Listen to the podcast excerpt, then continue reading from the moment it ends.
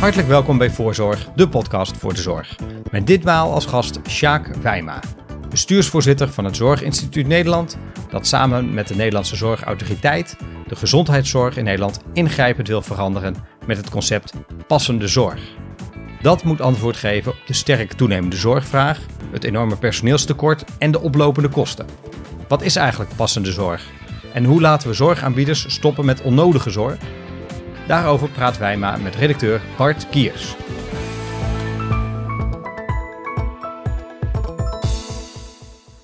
Welkom Sjaak, we gaan het hebben over passende zorg. Wat is passende zorg eigenlijk?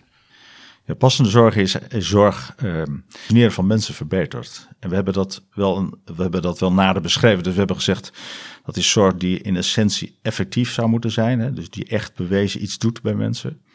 Maar daar ben je er niet mee. Want zorg kan in essentie wel effectief zijn, maar als het dan niet goed wordt toegepast, dan blijkt het dat niet te zijn. Dus het moet effectief zijn, maar het moet ook echt samen en rondom en met de patiënt tot stand gekomen zijn. Dus de vraag is eigenlijk, is het voor deze patiënt wel geschikte zorg? Zou deze patiënt daar eigenlijk wel iets functioneren op verbeteren? Een derde voorwaarde die we hebben gesteld is dat zorg ook zo dicht mogelijk bij de patiënt georganiseerd zou moeten worden dus als het dichtbij een patiënt in zijn eigen context kan, dan heb je veel meer kans dat dat gaat slagen. En daar hoort ook bij, die eigen context, dichtbij de patiënt, dat we vinden dat als het digitaal kan, dat we dan ook digitale zorg doen. En dat is, dat is ook echt een nieuwe ontwikkeling. Hè. Tot voor kort dachten we digitale zorg, nou dat is maar voor enkele weggelegd. We hebben onderzoek gedaan bij mensen in Nederland. En zo'n 70% van de mensen geeft aan dat ze graag digitale zorg als eerste contact willen. Dus wij zeggen nou doe dat dan ook, hè, waar het kan natuurlijk. Het laatste is wat we gezegd hebben, eh, dus het vierde kenmerk van passende zorg, is dat we zeggen, ja, we kunnen wel steeds gaan praten over het verbeteren van ziekte, maar het gaat eigenlijk om, hoe krijgen we nou meer gezondheid voor mensen? Uh, en soms is dat inderdaad het behandelen van een ziekte, maar soms kan je ook zeggen, ja, weet je, het gedrag uh, welk gedrag kunnen we mensen nou bij mensen stimuleren, zodat ze minder kans hebben om ziek te zijn. Dus dan hebben we het eigenlijk over preventie. Dus dat zijn eigenlijk de dingen. Ik herhaal ze nog even één keer. Het moet bewezen effectieve zorg zijn. Het moet samen met en rondom de patiënt tot stand komen. Het moet dichtbij de patiënt uh, geleverd worden. En als laatste is, laten we het vooral hebben over gezondheid. Hoe kunnen we gezondheid stimuleren? Dat zijn eigenlijk de vier dingen. En als je zegt van nou, als je passende zorg wilt organiseren, dan zou je daar erg op, op moeten willen letten. Daar kun je eigenlijk niet tegen zijn. Hè? Dat, dat klinkt mooi. Um, jullie schreven samen, jullie trekken met de NZA op hierin. En jullie hebben een brief geschreven in, in, het, in het voorjaar. waarin je ook zegt dat de coronacrisis het nog urgenter maakt. Kun je, dat, kun je dat uitleggen? Ja, we hebben natuurlijk ook al voor de coronacrisis was er, uh, was er soms meer, waren er meer vragen van patiënten dan dat uh, de dokters, de ziekenhuizen, de verpleegkundigen aankonden. Dus we hadden natuurlijk ook al eerder dat mensen moesten wachten voor ze terecht konden. Uh, dus er was eigenlijk al een probleem met de capaciteit. Maar goed, uh, dat, was nog, hè, dat was nog binnen aanvaardbare grenzen. Wat we nu hebben gezien, is uh, dat natuurlijk ook die corona veel capaciteit vraagt hè, van aandacht uh, van, van de behandelaars, van de ziekenhuizen, van de verzekeraars, van ons allemaal eigenlijk. en dat betekent dat er nog minder capaciteit eigenlijk over is voor nou, wat, wat we dan noemen de reguliere zorg. Dus waar we het al meer passend zouden moeten maken om het ook, ook de capaciteit en de vraag bij elkaar te brengen, ja, zie je nu dat die capaciteit nog sterker verkleind is door de corona. Dus we hebben nog meer aandacht nodig om, van, als we dan reguliere zorg wel willen doen en, en morgen en overmorgen willen blijven doen, dan moet die zorg wel passend zijn. Laten we dat dan gaan. Laten we dan de passende zorg vooral als eerste gaan doen. Iets nog over de samenwerking met de NZA, want daar refereer je even aan. Kijk, we hebben gezegd dat die passende zorg, hè, eh, als je dat dan wilt, dan moet dat ook wel passend bekostigd worden. Want wat we natuurlijk zien is dat uh, als ik dit verhaal hou, uh, dan hoor ik ook vaak van mensen van aanbieders, van dokters of van ziekenhuizen, die zeggen, ja Sjaak, dat zeg je nu wel, maar ja, dan als ik het zo ga organiseren zoals jij het nu zegt, dan, dan ga ik dat ook financieel niet redden. Dus daarom is het natuurlijk ook heel erg belangrijk dat de NZA betrokken is. Dat als we zeggen dat dit passend is, deze zorg, dan moeten de richtingaanwijzers ook in de bekostiging zo zijn dat dat ook passend bekostigd wordt. Dus dan nog even de rol van de NZA. Eh, en, en daarom hebben wij gezegd, dit kan alleen maar gaan lukken als wij dit gezamenlijk doen. Ten eerste, de NZA en het Zorgstuut. Maar dit kunnen we ook echt niet los van het veld. Hè. Dus dit, dit vraagt echt nog wel ook het overleg met het veld van oké, maar hoe ga je dat dan organiseren en wat is in eh, en hoe ga je binnen jouw organisatie dan bijvoorbeeld hè, dat samen met en rondom de patiënt organiseren? Dat kunnen wij niet van bovenaf zeggen, moeten we ook niet willen. Maar we moeten wel het gesprek aan willen gaan met die partijen. Dat zij dat echt gaan organiseren. Waar liggen de grootste uitdagingen? Ja, de grootste uitdaging is denk ik toch om um, enerzijds het zorgaanbod, hè, dus het zorgaanbod goed met elkaar te regelen. Dus die zorg waarvan we weten dat die dan effectief zal zijn voor mensen. Dat, dat, dat we ons daarop concentreren. Wat is dat dan? Want ik kan, uh, moet ook eerlijk zijn dat we dat soms gewoon nog niet goed weten. Dus dat is een enorme uitdaging. Maar er is ook een tweede. Uh, we hebben het over het aanbod, maar er is ook een vraag. En mensen uh, vandaag de dag, en dat geldt ook voor mijzelf, als zodra ik iets voel, denk ik, moet ik daar niet mee heen? Dus, ehm, dus de vraag is eh, ook schielijk, ik zou haast zeggen, de vraag is haast oneindig. Hè?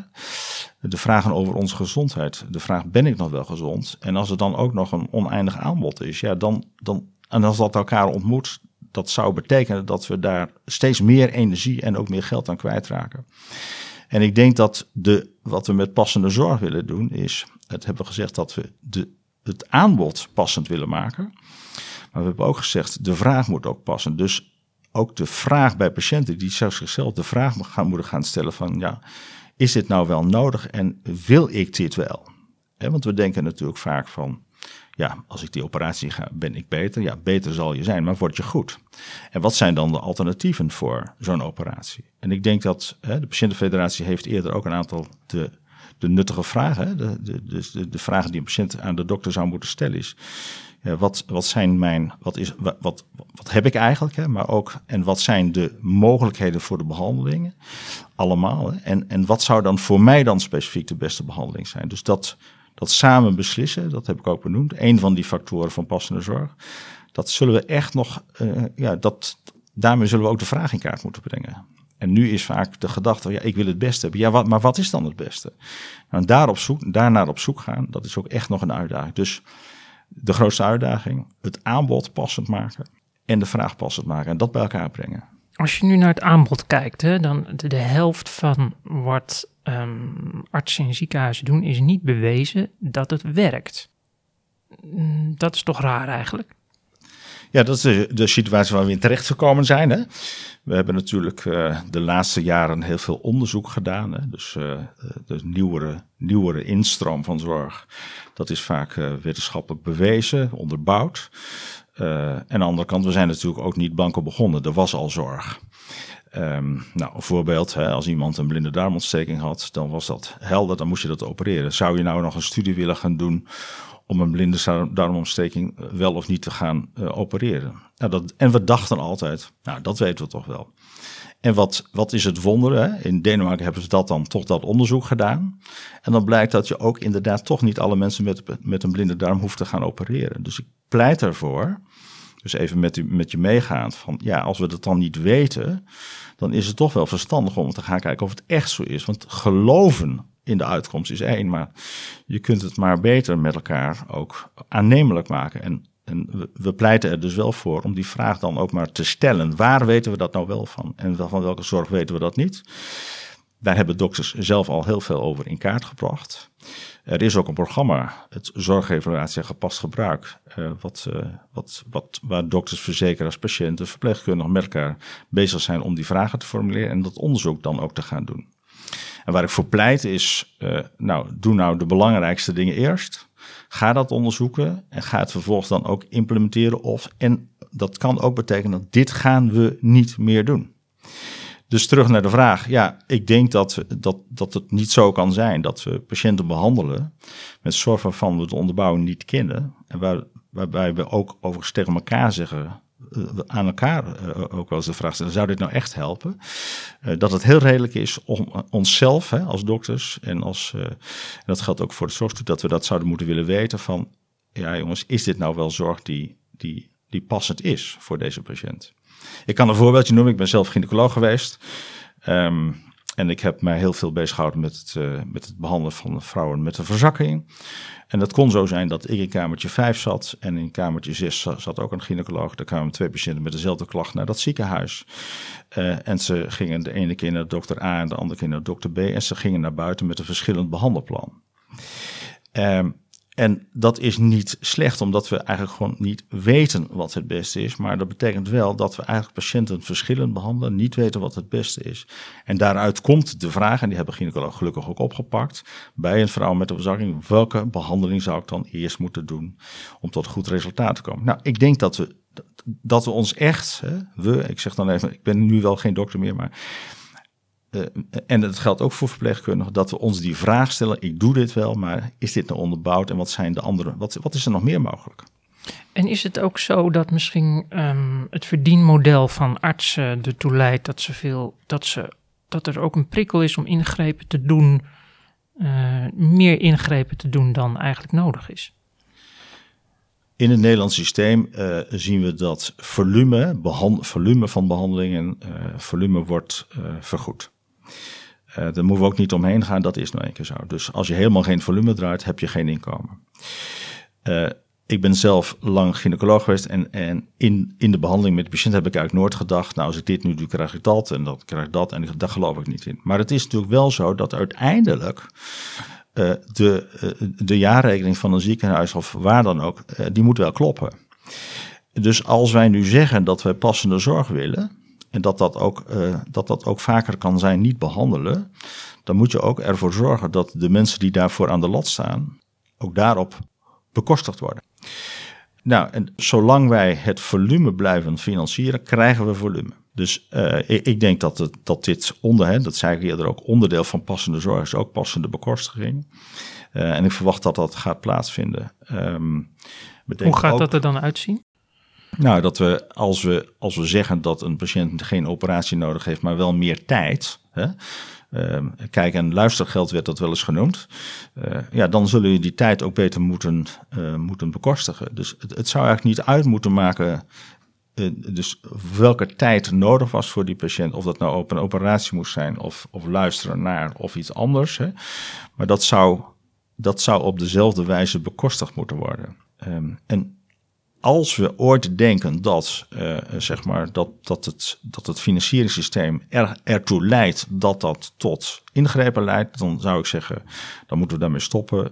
Uh, we moeten het anders aanpakken. We moeten passende zorg bekostigen. En als dat een operatie is, dan is dat ook passende zorg ook bekostigen. Als dat afwachten is, uh, een gesprek of, of fysiotherapie in plaats van een heupoperatie dan moet dat ook gewoon, dat, dat proces om met die patiënt daar doorheen te gaan en tot, tot, tot dat besluit te komen, nou bekostigt dat dan ook reëel. Maar het zou er wel eens toe kunnen leiden dat we, als we over heel Nederland heen kijken, dat we zeggen, nou dan zouden we misschien minder zorg gaan verlenen. Misschien nog wel meer kijkluistergeld, maar misschien minder operaties. Dat betekent dat we ook reëel moeten zijn. Als, als dat dan zo is, dat we dan ook, ja, dan zullen we ook capaciteit uh, daar zullen we mee om moeten gaan. En uh, als zolang er capaciteit is, gaat dat produceren. Dus als die capaciteit niet nodig is, dan moeten we ook zeggen, dan gaan we die capaciteit afbouwen. Dat betekent niet zeggen dat we op enig moment zomaar de kraan dichtdraaien, maar dan moeten we dat gesprek aangaan van wat die instelling allemaal doet, wat, die, wat, wat wel passende zorg is die in, in zo'n instelling wordt verleend.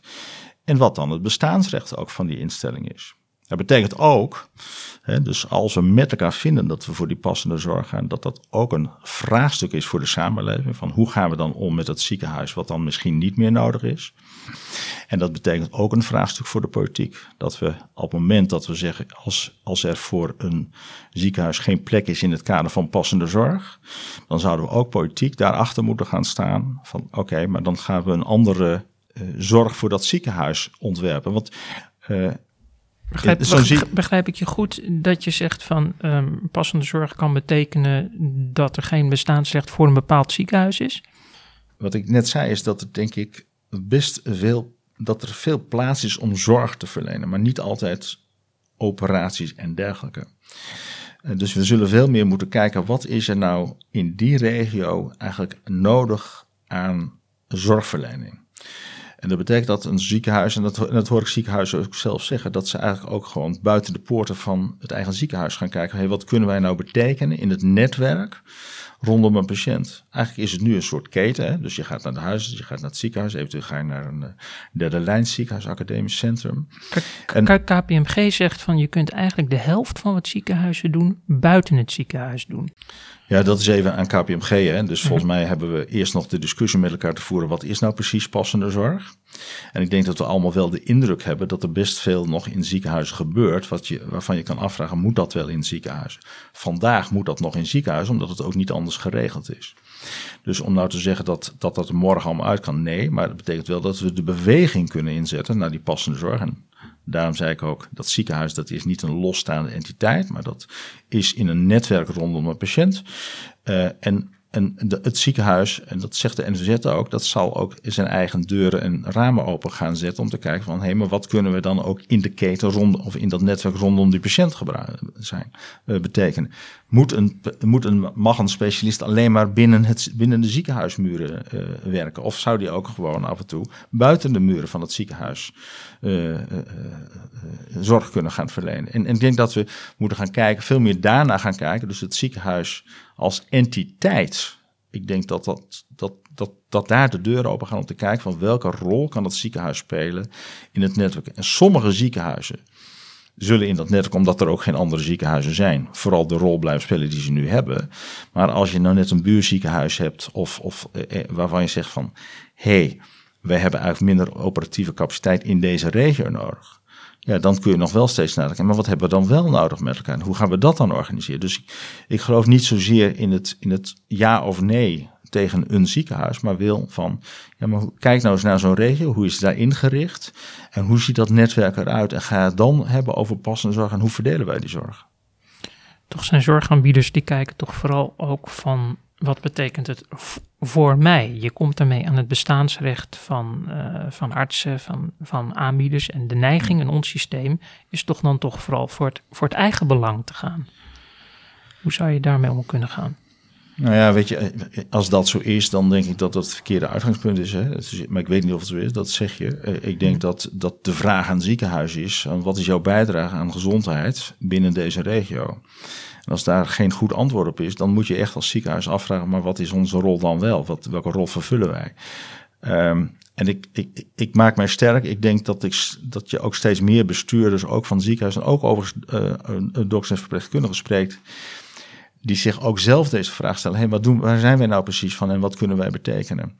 Dus ik ben daar niet zo um, zolang wij die ziekenhuizen in de kou laten staan en zullen zeggen, nou kijk, als je niet meer volledig kan functioneren, dan ben je geen ziekenhuis meer.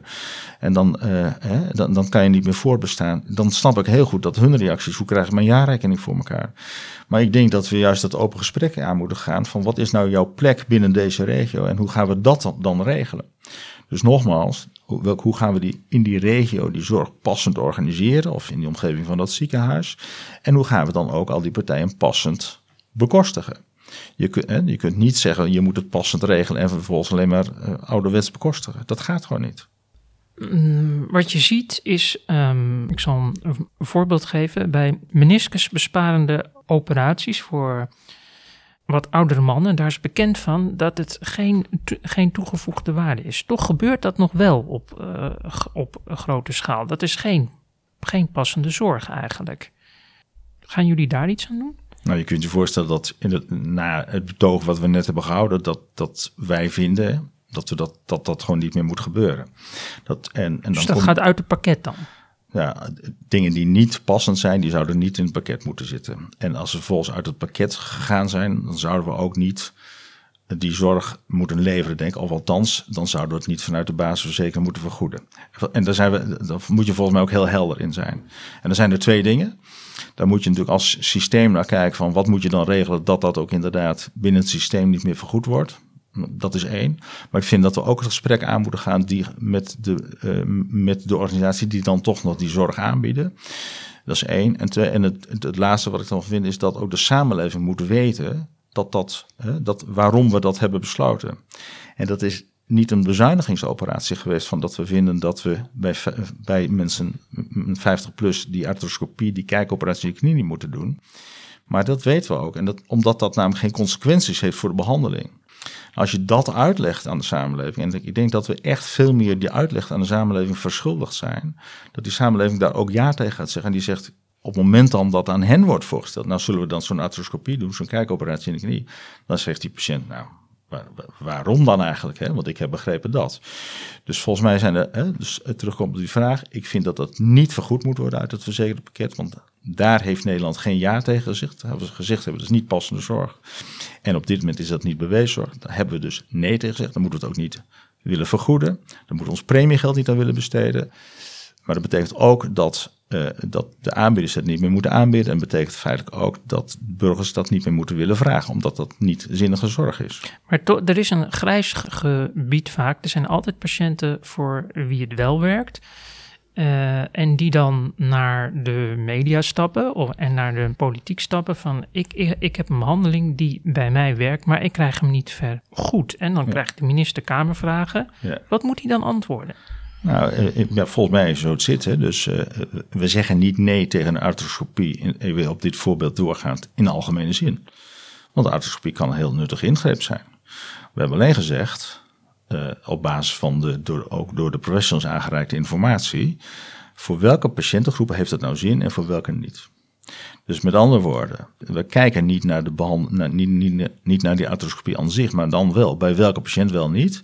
En als dan een patiënt zich meldt uit de categorie waarvan we net hadden uh, geconcludeerd dat het voor die patiëntencategorie niet werkt, dan vind ik dat we in algemeen moeten zeggen, ja weet je, ja, u, u kunt het nou wel zeggen, maar we hebben, we hebben toch uh, daarna gekeken en het, het, werkt gewoon niet. We moeten dat niet doen. Dat betekent niet dat we naar de patiënt in de kou moeten laten staan. Want die patiënt die wil niet, niet een arthroscopie hebben, die wil van die klachten af. Dus dat betekent dat we niet moeten zeggen alleen van, nou, u krijgt geen arthroscopie. Maar wat dan wel? En dat we ook kunnen uitleggen dat de arthroscopie heeft voor u geen consequenties. En waarom en wat zullen we dan wel moeten doen? Dus ja, uh, uh, maar dan ook nog even op je vraag terugkomt. Ja, dan komt, gaat zo'n patiënt de media zoeken en dan gaat de politiek zoeken. Ik vind wel dat we dan met elkaar ook moeten verdedigen dat we zeggen we hebben gekozen voor die passende zorg. En let wel, hè, uh, er zal altijd ruimte blijven voor een enkeling, voor de aanpassing enzovoort. Maar in algemene zin denk ik dat we goed kunnen uitleggen waarom we de keuzes gemaakt hebben zoals we ze hebben gemaakt. En dan vind ik ook, hè, dat als we dat dan kunnen, dan verwacht ik ook van politici dat zij dat ook zo gaan benaderen. Want weet je, anders dan gaan we het elke keer over enkelingen hebben. En ja, volgens mij is daar eerlijk gezegd de politiek niet voor bedoeld. Maar wel om het zorgstuur dan in, dit geval dan ook af en toe even bij zich te roepen van hoe doen jullie dat nou eigenlijk? En, want want ik, ik wil mij wel ook uh, verantwoorden naar de politiek over hoe wij tot keuzes komen. Dus ik vraag niet carte blanche. Nee, ik handel in opdracht van de samenleving. Ik handel in opdracht van de politiek. En op die wijze, eh, op, om op een bepaalde wijze het pakket samen te stellen, nou, dan mogen ze me elke dag voor ter verantwoording vragen. Maar dan is het ook wel zo, als we daarnaar handelen, dan verwacht ik ook dat we daar met elkaar voor gaan staan. Zijn er veel, verwacht je dat de komende jaren er veel dingen uit het pakket gaan? Hè? Ik verwacht dat we uh, de pakketsamenstelling veel, uh, uh, veel gepersonaliseerder gaan doen. Ja, dat wil zeggen dat, dat we niet zeggen dat een arthroscopie hè, in het of uit het pakket zit, maar dat we zeggen voor welke patiënten het wel in het pakket zou moeten zitten en voor welke niet. en dat geldt voor veel meer behandelingen. Um, en en volgens mij is dat de zoektocht. Ook als je het hebt over wanneer is zorg effectief. Kijk, als je zorg een willekeurige zorg, wat dan ook. Als je het bij alle Nederlanders gaat geven, dan zal dat niet tot, tot gezondheidsverbetering leiden. Dus het, is echt ons aller opdracht om te kijken, bij wie is dat dan wel zinnig? Het gaat eigenlijk niet om te zeggen bij wie het niet zinnig is. Ja, dat is een afgeleide. Maar we zijn echt op zoek naar bij wie is het wel zinnig. Want in Nederland betalen we voor elkaar. De betalen, dat is, dat is omdat we zeggen, nou, gezondheid is een groot goed, gunnen we elkaar. Dus dat betekent dat ik ook wil bijdragen aan jouw gezondheid. En als we dat dan doen door middel van die zorg, en daar betaal ik premie voor, dan verwacht ik één ding. Dat die premie, dat die besteed wordt aan, aan zorg die ook, waarvan ik als, als, als uh, onderdeel van deze samenleving weet, dat dat effectieve zorg is, dat ik jou daar ook echt mee help. Nou, uh, dus als, als we dat als uitgangspunt nemen, is ons is onze opdracht als zorgstudent dus ook niet om te zeggen dat zit er niet in. Dat is een afgeleid. Wij zijn echt op zoek naar welke zorg zou je moeten willen hebben als Nederlander, omdat je weet dat dat ook effect heeft. Dus we moeten op zoek naar het aanbod, maar we moeten daarna ook vooral op zoek naar de, die voorwaarden voor die verzekering. En die heb ik in het begin genoemd. Hè. Dus zorg moet je niet zomaar gaan verlenen. Dat gebeurt ook overigens helemaal niet. Maar je moet heel specifiek kijken, bij wie helpt dat dan? Dus als je nou hebt dan over hoe zou dat in het pakket moeten? Nou, een willekeurige behandeling zou in het pakket kunnen. Onder de voorwaarde dat er volgens bijvoorbeeld uh, uh, samen beslissen, et cetera, wordt uitgezocht. Is het bij deze patiënt nou wel de beste oplossing? Onder de voorwaarde dat er gekeken wordt in welke setting gaan we dat doen? Moet het in het ziekenhuis? Kan dat bij de huisarts? Kan dat thuis? Uh, en onder de voorwaarde, ja, leidt dat bij deze patiënt nou wel tot verbetering van gezondheid? Of gaan we hier alleen maar een ziekte behandelen? Dus dus gepersonificeerde pakketbesluiten. Dat zijn pakketbesluiten waarvan we zeggen: deze behandeling willen we in het pakket hebben onder de voorwaarde dat. En zo zullen we veel meer pakketbeheer gaan doen. Dat kunnen we dus niet alleen. Dat zullen we ook gehoord hebben de partijen moeten doen. Maar nogmaals, uh, dat betekent dat je als je het zo pers, als je het, als je het zo specificeert, laat ik dat dan maar even noemen, dan betekent dat ook voor die mensen die niet aan die specificatie, dat je zegt, nou dat heeft bij hen dan geen zin, hè? Dat, daar gaat dat dan over. Dan moet je ook zorgen dat het daar niet terecht gaat komen. Gaan jullie dat bijvoorbeeld ook doen bij de dure medicijnen van, uh, voor de behandeling van kanker? Uh, dure geneesmiddelen is nou juist het, het, het, het, het type pakketbesluiten waar we dat al heel erg doen. Hè? Dus daar kijken we heel erg specifiek uh, voor, voor welke patiëntengroep zou je dat dan moeten doen. Uh, worden ook enorm, eerlijk gezegd, als je het nou toch even over de oncologische middelen hebt, ook door de, de, door de dokters die die geneesmiddelen voorschrijven, heel goed in ondersteund en geholpen om te kijken van bij welke patiënten, hè, dus uiteraard bij welke type kanker heb je het dan over, maar ook bij welke patiënt dan wel en niet. En omdat je op dit moment gelukkig best veel medicamenten tot je beschikking, geneesmiddelen tot je beschikking hebt, gaat het er ook om in welke volgorde doe je de dingen. Nou, dat is echt heel erg ingewikkeld, uh, maar uh, daar, juist met, zou ik zeggen, de dure geneesmiddelen in de oncologie, zijn we met de beroepsgroep heel erg secuur aan het kijken van bij wie wel, bij wie niet en in welke volgorde we dat doen.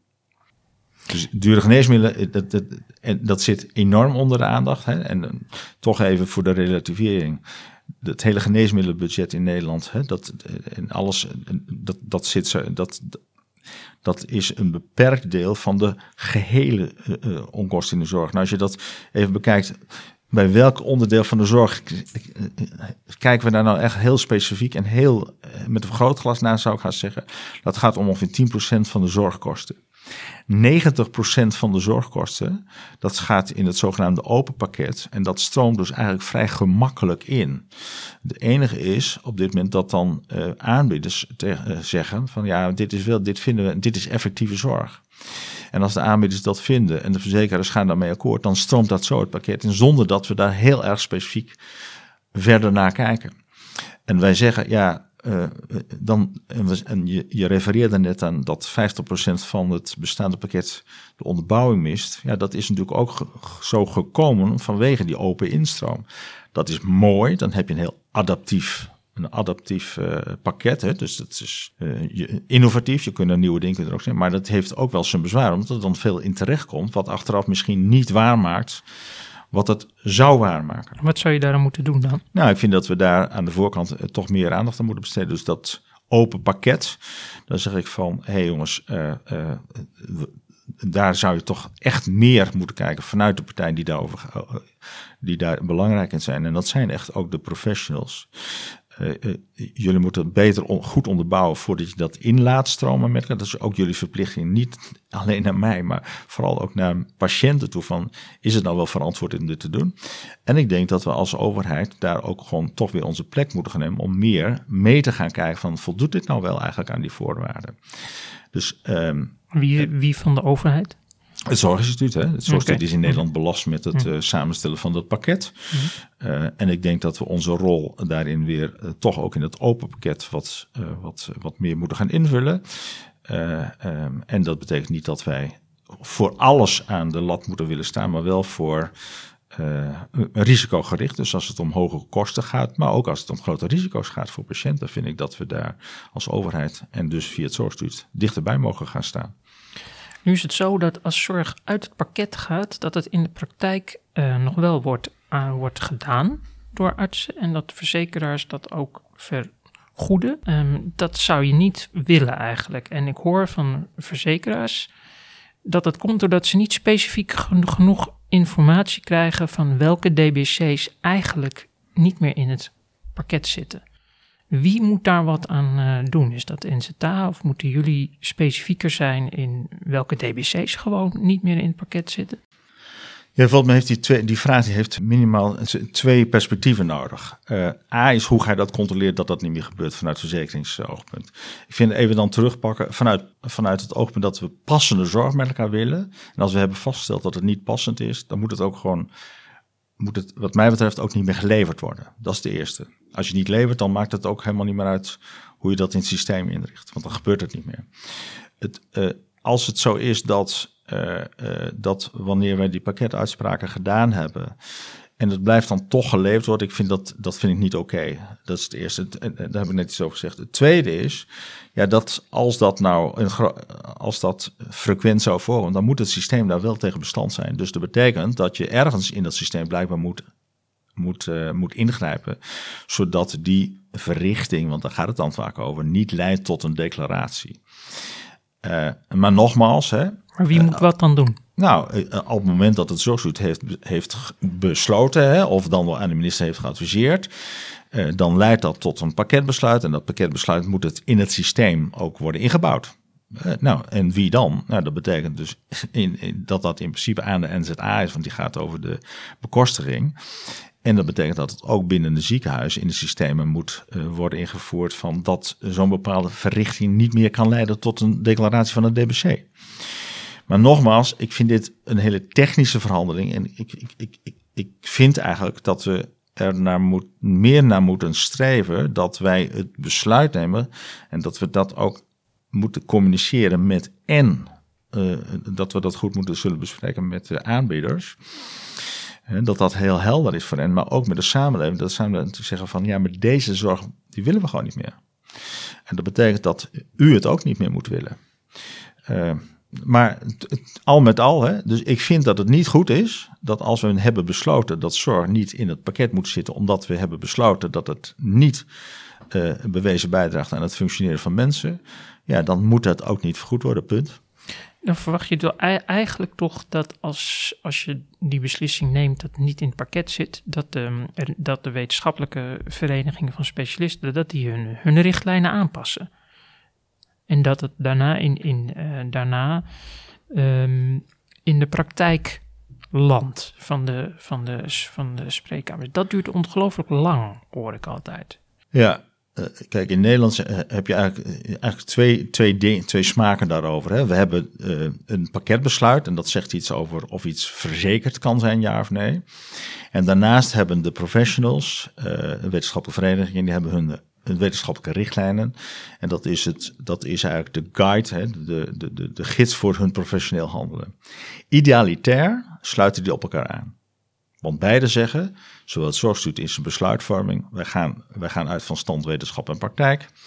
En dat zeggen de professionals ook. En in de praktijk komt dat toch niet overeen. Ja, dat, dat is ook iets wat we overigens wel in bespreking hebben, ook met de, met de wetenschappelijke vereniging, met het KIMS, hè, met het Kwaliteitsinstituut Medisch Specialist. Hoe kan dat nou eigenlijk? Maar goed, uh, daar zijn we nog niet uit. Uh, wat mij betreft, maar wat als, denk als, je daar het zelf gaat, van? als het gaat over verzekerde zorgen, Mhm. dan gaat het, uh, is het besluit van het zorgstuur, dan wel van de minister, is leidend. Daarnaast kun je dan als professional wel zeggen, ik ga het anders aanbieden, maar dan moet je wel ook zo eerlijk zijn, ja, maar dat is geen verzekerde zorg. Dus um, is het één op één. Uh, als het gaat om de vergoeding uit het basispakket, dan is de uitspraak van het minister, is daar leidend in. En dan kan je nog wel zorg anders willen gaan verlenen, omdat je het er niet mee eens bent, maar dan zou je er wel bij moeten zeggen, dat is dan niet meer verzekerde zorg. En wie moet hierop gaan handhaven dan? Hierop gaan handhaven. Ja, dus op het moment dat je zorg verleent die uh, niet in het pakket zit, is dat een onrechtmatig, uh, en je zou dat gaan declareren, is dat een onrechtmatige declaratie. Dus dan ligt dat bij de NZA.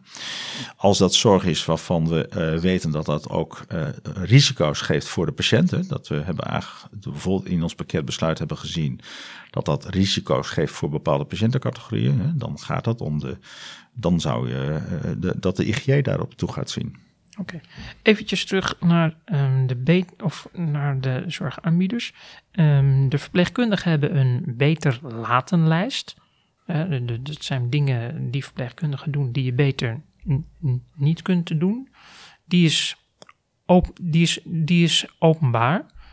Uh, dat helpt misschien patiënten ook om te weten wat wel en niet uh, nuttig is effectief is. Uh, maar die van de artsen, die is, die is, die is niet openbaar. Die, die, die hebben ook zo'n um, zo'n uh, lijst. Zou die niet openbaar moeten zijn? Ja, ik ben wat, ik ben wat eigenlijk wel wat verwonderd over de vraag. Want volgens mij is de Beter Niet Doen lijst van de NFU. Die is destijds gewoon gepubliceerd. En ik, ik kan me vergissen, maar volgens mij ook bij de Club van Zorgevaluatie Gepast Gebruik en dat de dokters die met elkaar hebben gezegd, deze lijst willen we implementeren, we willen het ook niet meer doen. Ook dat is een openbare lijst volgens mij. Dus volgens mij is de beweging wel degelijk om dat openbaar te laten zijn. Ja, en, dat helpt denk ik wel in het proces van, uh, om daarop aangesproken te kunnen zijn. Bij, bij mijn weten is het zo dat de medische specialisten, die hebben in, in hun richtlijnen gearseerd, zeg maar, wat, wat, wat je beter niet kunt uh, doen.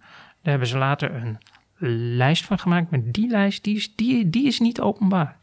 Ja, weet je, dan hebben we daar verschillende inzichten in. Eh, eh, ik, ik heb destijds ook de, de Beter Niet Doen lijst van de NFU heb ik gewoon in kunnen zien. Maar als je uh, online zoekt, dan, ja. kun, dan kun je niet Nou, laten we dan even, even... Stel voor dat hij nou... Ik zou willen dat hij, dat, dat hij publiek is. Als hij, als, hij, als hij niet publiek is, dan zouden we aan de partij moeten vragen... en waarom, waarom willen jullie dat dan niet publiek maken? Want eerst hebben jullie met elkaar geconcludeerd dat dat zo is. En waarom heb je dat dan niet gepubliceerd?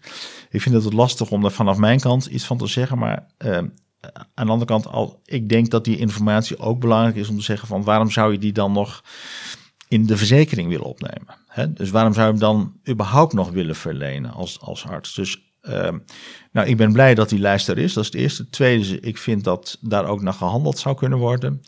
Um, ja, en, en ik zou zeggen dat het heel logisch is om die lijst dan ook te publiceren. Nu is er um, uh, een. Kun je, kun je zeggen wat het besparingspotentieel van passende zorg is? Dat is een ingewikkelde vraag. Uh, um, en die natuurlijk eh, heel erg veel gesteld wordt, juist nu we met elkaar ook uh, met de begroting, hè, met, met een, een nieuwe regeerakkoord zitten. Um, ik denk dat we, nee, we weten volgens mij met elkaar dat er best zorg wordt verleend waarvan we zeggen dat zouden we eigenlijk niet meer willen. Dus dat er besparingspotentieel is, ja. Um, en dan hangt het heel erg vanaf van jouw ziekenhuis, hoe je dat tot nu toe gedaan Er zijn natuurlijk voorbeelden. Er is Bernhouwer, uh, er is in het Rivas ziekenhuis. Hebben ze zich echt heel erg gericht op zinnige zorg. En daar uh, hebben ze gezien dat ze zo nou, tussen de 5 en de 10 procent uh, minder zorg zouden hoeven verlenen, terwijl ze nog dezelfde gezondheid voor hun omgeving kunnen bereiken. Dat zegt iets over de startpositie van die ziekenhuizen en wat er, wat er bij hen nog te doen was. Stel nou eens voor dat we die ziekenhuizen als gemiddeld in Nederland zouden kunnen doen. Dan betekent dat dus in ieder geval dat we het wel over iets hebben. Dat het tussen de 5 en de 10 procent mogelijkheid is. En is, gaat het dan om een bezuinigingsoperatie? Ik vind dat, dat is niet de rol van het zorgstuur in ieder geval. Dat kan de politiek doen, die kan zeggen, wij willen bezuinigen op zorg. Daar, is het zorginstituut niet van. Het zorgstuur is ervan om te zeggen, kijk, als er geld beschikbaar is, hoe gaan we daar dan als samenleving het meest voor terugkrijgen? als daar op een gegeven moment door de politiek of door welke partij dan ook wordt gezegd, door, welke partij in, in, in ons uh, stelsel wordt gezegd, ja, wij vinden dat er minder geld naar de zorg moet, dan kan ik me voorstellen dat je op een gegeven moment wel kijkt van, hé, hey, uh, als, we, als we geld moeten gaan lenen, hoe zit het dan met de kosteneffectiviteit? Dus zorg die veel gezondheid oplevert, zou je misschien langer willen blijven doen dan als je zegt, nou, deze zorg die levert eigenlijk maar heel weinig gezondheid op. Hè? Dus daar uh, daar is denk ik een besluit op te maken. Of passende zorg. Wij zeggen, passende zorg aan zich is geen bezuinigingsoperatie, maar het is wel een soort reset van de zorg. Als we het nou zo doen, hè, dan weten we in ieder geval dat deze zorg kosteffectief is, want het, hè, het, leidt, het leidt tot, het, tot, tot dat verbeterd functioneren. Nou, dan, dan denk ik dat we met elkaar blij kunnen zijn dat we daar nog wat lucht in het systeem hebben, terwijl we dus dat we niet veel kwaliteit hoeven inleveren of misschien wel geen kwaliteit. En dat we wel meer, meer binnenhalen met elkaar als samenleving. Als het zover komt dat er voor, nou, om wat voor reden dan ook, het budget nog verder wordt beperkt, ja, dan kom je ergens een keer op de, op de vraag van, en wat gaan we dan niet meer doen? Dus de eerste keuze die we nu kunnen doen is, zullen we de zorg passend maken? Lijkt me een hele reële vraag. En dan zou het zover kunnen komen dat je ook binnen de passende zorg stappen moet nemen. Ja, dat zijn dan toch ander type beslissingen. Want wij gaan er tot nu over binnen met het pakket van wij, we zorgen voor eh, de passendheid. Daarnaast kun je dan op een gegeven moment, en dat is dan toch een politiek besluit, je zegt ja, maar dit willen wij gewoon niet meer in het pakket hebben, want dat vinden wij dan niet nodig. Nou, dat wordt nog een hele discussie, denk ik. Dus ja, er is potentie nu om ons geld, eh, om daar nog meer voor, te krijgen, voor terug te krijgen dan we tot nu toe krijgen, denk ik. Eh, en wat daarna de volgende stap moet zijn, dat is niet aan het Zorginstituut. Dat is een politieke vraag. En ik kan me over die politieke vraag wel voorstellen, want ik zeg wel vaker, uh, ja, weet je, het gaat om gezondheid. Het gaat, niet over, het gaat niet om zorg. Het gaat om het verkrijgen van gezondheid. Gezondheid, nou dan spelen er nog wat andere dingen. Klimaat is ook een groot ding. Uh, gezondheid, uh, hoe, hoe, hè? Dus hoe is het onderwijs in Nederland? Hoe is het wonen in Nederland? Et cetera. Dat zijn allemaal vraagstukken waarvan we weten dat ze wel degelijk met gezondheid te maken hebben. Dus zorg leidt ook tot gezondheid, maar is niet het enige. Nou, het is dus een logische vraag, denk ik, dat, dat de politiek en dat de samenleving die vraag ook gaat stellen aan de zorg. Ja, wacht eens even. Uh, we hebben nog wat meer dan alleen maar zorg te financieren. Dus dat dat vraagstuk rondom hoeveel geld gaan we aan zorg gaan besteden, dat wordt wel een vraagstuk van de komende tijd. Nu wilde uh, tot, tot uh, slot minister Els Borst, die wilde ongeveer 20 jaar terug, wilde ze eigenlijk precies hetzelfde doen hè, met met een passende zorg. Dat is niet heel erg van de grond gekomen. Waarom zou dat nu wel lukken? Ja, nou, even de, eerste, aans, de eerste uitspraak iets te gemakkelijk. Hè? Alsof het niet tot stand gekomen is. Ik denk dat uh, de Nederlandse gezondheidszorg toch ook wel gekenmerkt wordt door zelfreflectie. Dat we doen het helemaal niet zo slecht hoor, als je het vergelijkt met andere landen. Dus ik vind dat, dat doen we de zorg iets meer tekort. Uh, zeg je van ja, is het voor dit moment voldoende? Hè? Want ik heb net gezegd dat er een aantal dringende problemen ook op ons afkomen. En je wilt de versnelling. Uh, nou, als je hetzelfde blijft doen, krijg je geen versnelling. Dus ik denk wat, de, wat het verschil zal zijn, is dat we uh, naast het feit dat we het initiatief bij partijen laten, van met, uh, in het initiatief sorry, partijen, betrekken, dat we ook aangeven de grenzen van de vrijheid van partijen. Dus uh, in het, het, het, Nederlandse zorgsysteem, dat gaat heel erg uit van een zelfregulering. Hè? Dus we hebben het, de overheid heeft gezegd, partijen, jullie krijgen van ons de verantwoordelijkheid om de zorg uh, goed vorm te geven binnen bepaalde normen en kaders.